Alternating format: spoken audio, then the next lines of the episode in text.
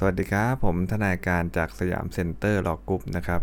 วันนี้ผมจะมาพูดนะครับในเรื่องของตัวบทที่สำคัญต่อนะครับนะวันนี้เราก็มาอยู่ที่ตัวบทของมาตรา 172 นะครับก็เป็นเรื่องของโมฆะนะฮะก็คือหมวด3เนี่ยมันจะเป็นเรื่องของโมฆะกรรม แล้วก็โมฆียกรรมนะครับมาตรา172เขาบอกว่าโมฆะกรรมเนี่ยไม่อาจให้สัตยาบันแก่กันได้นะฮะแล้วก็ผู้มีส่วนได้เสียคนหนึ่งเนี่ยนะเขาจะยกเอาความเสียเปล่าแห่งโมฆะกรรมเนี่ยขึ้นกล่าวอ้างก็ได้นะครับ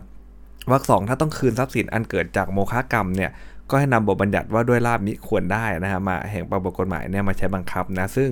เวลาออกข้อสอบนะครับเขาก็จะออกข้อสอบนะฮะไปถึงว่าบางข้อนะครับไปถึงจุดที่ว่าต้องเอาเรื่องลาภมิควรได้เนี่ยมาวินิจฉัยด้วยนะครับหลังจากที่คืนทรัพย์สินนะแต่ว่าเราต้องวินิจฉัยก่อนนั่นแหละครับว่า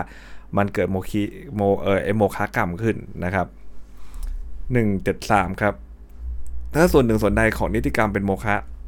นิติกรรมนั้นย่อมตกเป็นโมฆะทั้งสิ้นนะฮะเว้นแต่จะพึงสันนิษฐานได้ว่าผู้กรณีเจตนาให้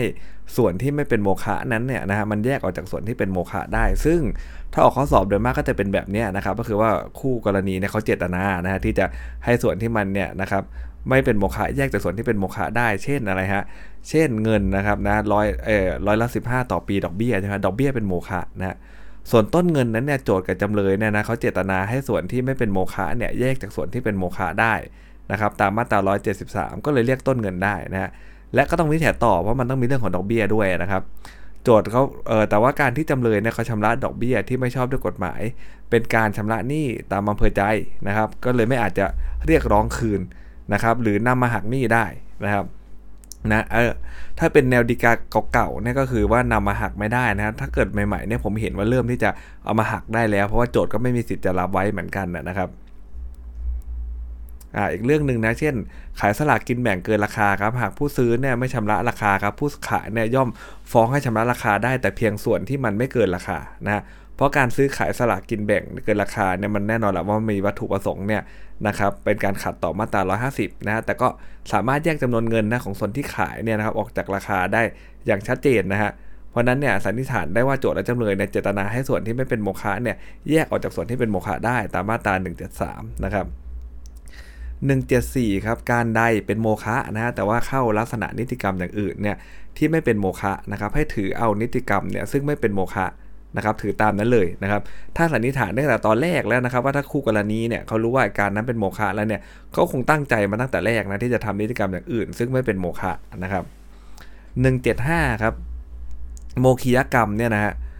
บุคคลต่อไปนี้จะบอกล้างเสียได้นะครับ ถ้าเบสิกสุดๆเลยคือเราอย่าสับสนนะระหว่างคำว่าโมคะกับโมคิยะนะครับไอโมคะเนี่ยมันไม่มีที่จะเอามาสัตยาบันไม่มีการมาบอกล้างนะ ถ้าเกิดตอบอย่างนี้เนี่ยผิดแบบเต็มๆประตูเลยนะครับนะเพราะจะ ได้สกอร์ยากมากเพราะดูว่าเราพลาดในเรื่องพื้นฐานมากๆเลยนะฮะแต่ก็ฝากไว้นะบางทีทำข้อสอบนะครับอาจจะเบอร์เบอร์งงงอะนะฮะไอแต่จริง ๆ ข้อเนี้ยถ้าออกข้อสอบเนี่ยนะครับมันก็จะอยู่ข้อแรก ๆ นั่นแหละนะแต่ไม่แน่ถ้าสอบเป็นพวกอายการผู้ช่วยนะครับก็อาจจะเป็น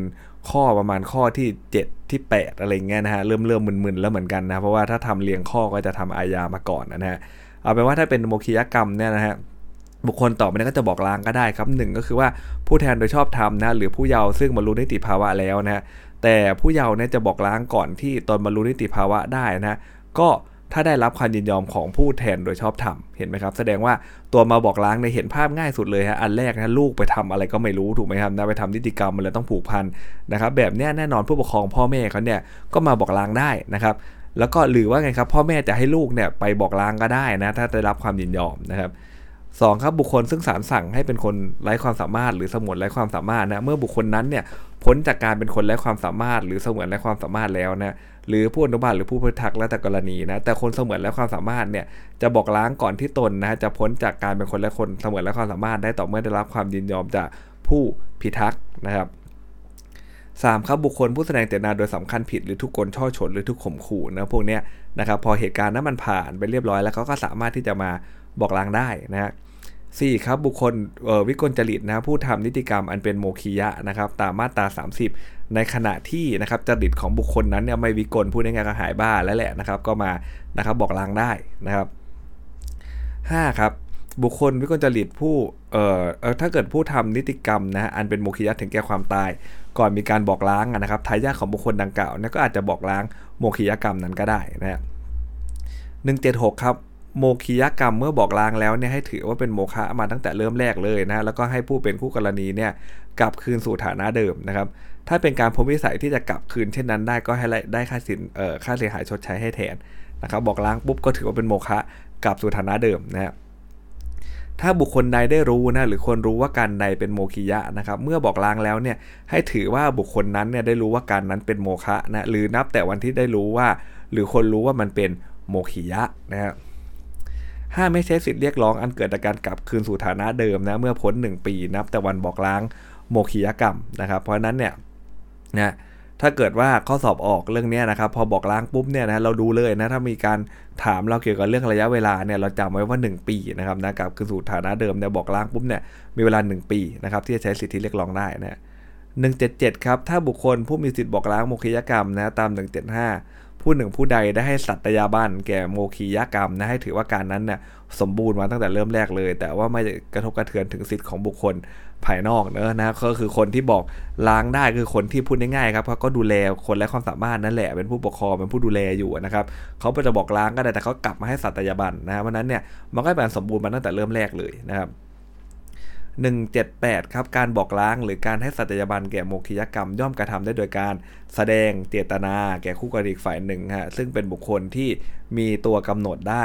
แน่นอนนะครับนะมีตัวกำหนดได้แน่นอนนะเรื่องนี้ก็จะถ้าออกข้อสอบนะครับ ก็จะอาจจะออกนะในมุมที่ว่า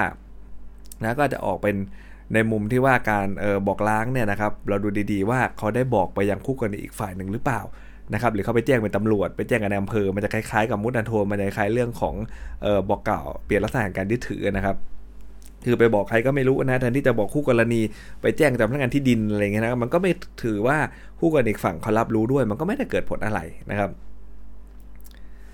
ต่อไปมาตรา179 ครับ การให้สัญญาบันแก่โมคิยกรรมนั้นเนี่ยจะสมบูรณ์นะเมื่อได้กระทำ ภายหลังเวลาที่เป็นมูลเหตุให้เป็นโมคิยกรรมนั้นเนี่ยมันหมดสิ้นไปแล้วนะครับ ก็แน่นอนอยู่แล้วถ้าพูดให้เข้าใจง่าย ๆ เลย มันก็จะเป็นพวกเรื่องของนะฮะพวกข่มขู่นั่นแหละประมาณนั้นนะฮะยังข่มขู่อยู่เลยอะนะครับก็พอข่มขู่เอาเฮ้ยให้สัญญาบันทันที สมมุติถ้าคิดตามแบบหลักทฤษฎีจ๋าๆเลยนะฮะแต่ความจริงมันคงไม่มีหรอกนะครับอ้าวบอกว่าเอ้ยมันมัน มันให้สัตยาบันได้เนี่ยไอคนข่มขู่นะพอขู่เสร็จเขาเซ็นเสร็จปุ๊บปืนยังจอยเลยบอกให้สัตยาบันทันทีนะจะได้มาบอกล่างทีหลังไม่ได้ไอแบบนี้มันทำไม่ได้ถูกไหมฮะมันต้องมูลเหตุให้เป็นมคยกรรมนั้นนะหมดสิ้นไปแล้วนะครับ ต่อไปนะฮะบุคคลซึ่งศาลได้สั่งให้เป็นคนไร้ความสามารถคนสมบูรณ์และความสามารถ หรือบุคคลวิกลจริตเนี่ยผู้ทำนิติกรรมนะอันเป็นโมคียะตามมาตรา 30เนี่ยจะให้สัตยาบันแก่โมคียกรรมได้นะต่อเมื่อได้รู้เห็นซึ่งโมคียกรรมนั้นภายหลังจากที่ บุคคลนั้นเนี่ยพ้นจากการเป็นคนและความสามารถ คนเสมือนและความสามารถ หรือในขณะที่จริตของบุคคลนั้นเนี่ยไม่วิกลแล้วแล้วแต่กรณีใช่ไหมครับเนี่ยกรณีนี้ก็คือจะให้สัตยาบันได้นะครับ ก็ต้องพ้นก่อนพวกนี้ก็ต้องหายจากอาการป่วยก่อนนะฮะทายาทของบุคคลนะผู้ทำนิติกรรมมาเป็นโมคียะเนี่ยจะให้สัตยาบันแก่โมฆียกรรมได้นับ แต่เวลาที่ผู้ทำนิติกรรมนั้นเนี่ยถึงแก่ความตายนะเว้นแต่สิทธิ์ที่จะบอกล้างโมฆียกรรมของผู้ตายนั้นเนี่ยได้สิ้นสุดลงแล้วนะครับ บทบัญญัติตามวรรคหนึ่งและวรรคสองไม่ใช้บังคับ ถ้าการให้สัตยาบันแก่โมฆียกรรมเนี่ยกระทำโดยผู้แทนโดยชอบธรรมผู้อนุบาลหรือผู้พิทักษ์นะเพราะนั้นเนี่ยตามวรรคสามนะเราก็จะเห็นได้ว่าถ้าเป็นทายาทนะของบุคคลผู้ทำนิติกรรมนะอันเป็นโมฆียะแต่สัตยาบันเนี่ยได้ต่อเมื่อเวลาที่ผู้ทำนิติกรรมนั้นถึงแก่ความตายนะครับนะก็คือต้องตายก่อนถึงให้สัตยาบันได้เคยออกเป็นข้อสอบนะฮะเคยออกเป็นข้อสอบผมจำไม่ผิดตัวละครน่าจะชื่อชื่อส้มหรืออะไรเนี่ยนะฮะยังไม่ตายเลยนะทายาทมาให้สัตยาบันแล้วนะครับนะแต่อันนี้ทำไม่ได้ นะครับนะทำนิติกรรมเป็นโมฆะเขายังไม่ตายแต่ให้สัตยาบันไม่ได้ต้องเขาตายก่อนนะครับนะแต่จะให้สัตยาบันไม่ได้เว้นแต่ว่าสิทธิ์ในการบอกล้างของผู้ตายนะบอกล้างพฤติกรรมของผู้ตายแล้วเนี่ยมันที่สุดลงแล้วนะเจ้าตัวยังบอกล้างไม่ได้เลยนะครับทายาทก็ยอมบอกล้างไม่ได้ เช่นเดียวกันนะครับมาตรา 180 ครับภายหลังจากเวลาอันพึงให้สัตยาบันได้ตามมาตรา 179 นะถ้ามีพฤติการอย่างหนึ่งอย่างใดต่อไปนี้เนี่ยเกิดขึ้นเกี่ยวกับโมฆะกรรมนะ โดยการกระทำของบุคคลซึ่งมีสิทธิ์บอกล้าง โมคียกรรม ถ้าไม่ได้สงวนสิทธิ์ไว้ชัดแจ้งถือว่าเป็นการให้สัตยาบันนะเพราะว่าเอ่อทางกฎหมายบอกว่าถ้าให้สัตยาบันนะครับ มันก็จะสมบูรณ์ถูกไหมแต่ไม่ได้บอกว่าให้สัตยาบันคืออะไรแน่นอนแหละครับนะตัวของผู้แทนโดยชอบทำเนี่ยคงไม่เดินไปบอกว่าเออฉันให้สัตยาบันนะนะครับโดยมากมันจะไม่เป็นอย่างนั้นอยู่แล้วนะครับ โดยมากมันจะไม่ใช่อย่างนั้นนะเว้นแต่เขาจะเรียนกฎหมายมานะครับ แต่โดยมากมันจะเป็นการกระทำนะครับ ประมาณ 6 อย่างดังต่อไปเนี้ยนะหนึ่งก็คือว่า ได้ปฏิบัติการชำระหนี้แล้วทั้งหมดหรือบางส่วนอ่านะครับนะคนและความสามารถอยู่ในความดูแลนะไปทำนะนิติกรรมไปทำอะไรแสดงเจตนาอะไรเนี่ยมันเป็นโมคียะอยู่แล้วนะครับนะรอวันไปบอกล้าง แต่แทนที่จะบอกล้างกลับไปชำระหนี้ทั้งหมดเลย หรือแม้แต่บางส่วนก็ตามมันก็เป็นการแสดงเห็นได้ว่าให้สัตยาบันแล้วนี่นะครับ หรือนะครับได้เรียกให้มีการชำระหนี้แล้วในกรณีที่นะครับคนและความสามารถเขาเป็นเจ้าหนี้ใช่ไหมฮะก็เรียกเขาชำระหนี้แล้วนี่แต่เขายังไม่ต้องชำระก็ได้นะ มีการเรียกให้เขาชำระแล้วมันก็เล็งเห็นได้ว่าอะไรครับ มันเป็นการให้สัตยาบันแล้วแหละนะครับ ได้มีการแปลงหนี้ใบนะฮะหรือว่าได้มีการประกันเพื่อหนี้นั้นนะฮะหรือว่าได้มีการโอนสิทธิ์หรือความล้ำผิดทั้งหมดหรือแต่บางส่วนนะหกได้มีการกระทำอย่างอื่น อันแสดงให้เห็นได้ว่าเป็นการให้สัตยาบันนะครับ แต่หลักๆ ถ้าออกข้อสอบบ่อยๆ ก็จะเป็นอนุ 1 อนุ 2 นั่นแหละครับ โดยอนุ 1 เนี่ยออกสอบบ่อยเลยก็คือว่าได้ปฏิบัติการชำระหนี้แล้วทั้งหมดหรือแต่บางส่วนนะครับ มาตราสุดท้ายของวันนี้นะมาตรา181 ครับ โมคิยกรรมเนี่ยจะบอกล้างมีได้นะฮะโมคิยะนะแน่นอนอย่าไปสับสนกับโมคะโมคะเนี่ยมีไม่กี่มาตราเองเพราะมันไม่ได้มีอะไรซับซ้อนนะโมคะคืนหลักกับตามหลักล่าไม่ควรได้จบนะแต่โมคิยกรรมนี่จะเยอะหน่อยนะครับเพราะว่ามันมีวิธีในการบอกล้างการให้สัตยาบันอย่างเงี้ยนะครับโมคิยกรรมเนี่ยจะบอกล้างมีได้นะเมื่อพ้นกำหนดเวลา 1 ปีนะครับนับแต่เวลาที่อาจให้สัตยาบันได้ หรือเมื่อพ้นเวลา 10 ปีนะนับแต่ เออได้ทำนิติกรรมอันเป็นโมคียะนั้นนะเพราะนั้นเนี่ยถ้าเรารู้ปุ๊บว่าเฮ้ยเรามีสิทธิ์ที่จะให้สัตยาบันได้นะครับเราจะต้องรีบไปบอกล้างภายใน 1 ปีนะครับแต่ถ้าเลย 10 ปีแล้วนับแต่วันทำนิติกรรมนั้น มันก็สายไปซะแล้วเนอะนะครับก็ไปบอกล้างไม่ได้แล้วนะแม้ว่าคุณจะเพิ่งมารู้ก็ตามนะ เดี๋ยวมันเหลือ 2 มาตรานะครับนะเดี๋ยวผมขอต่อให้จบเลยแล้วกันนะครับนะมาตราต่อไปก็เป็นมาตราที่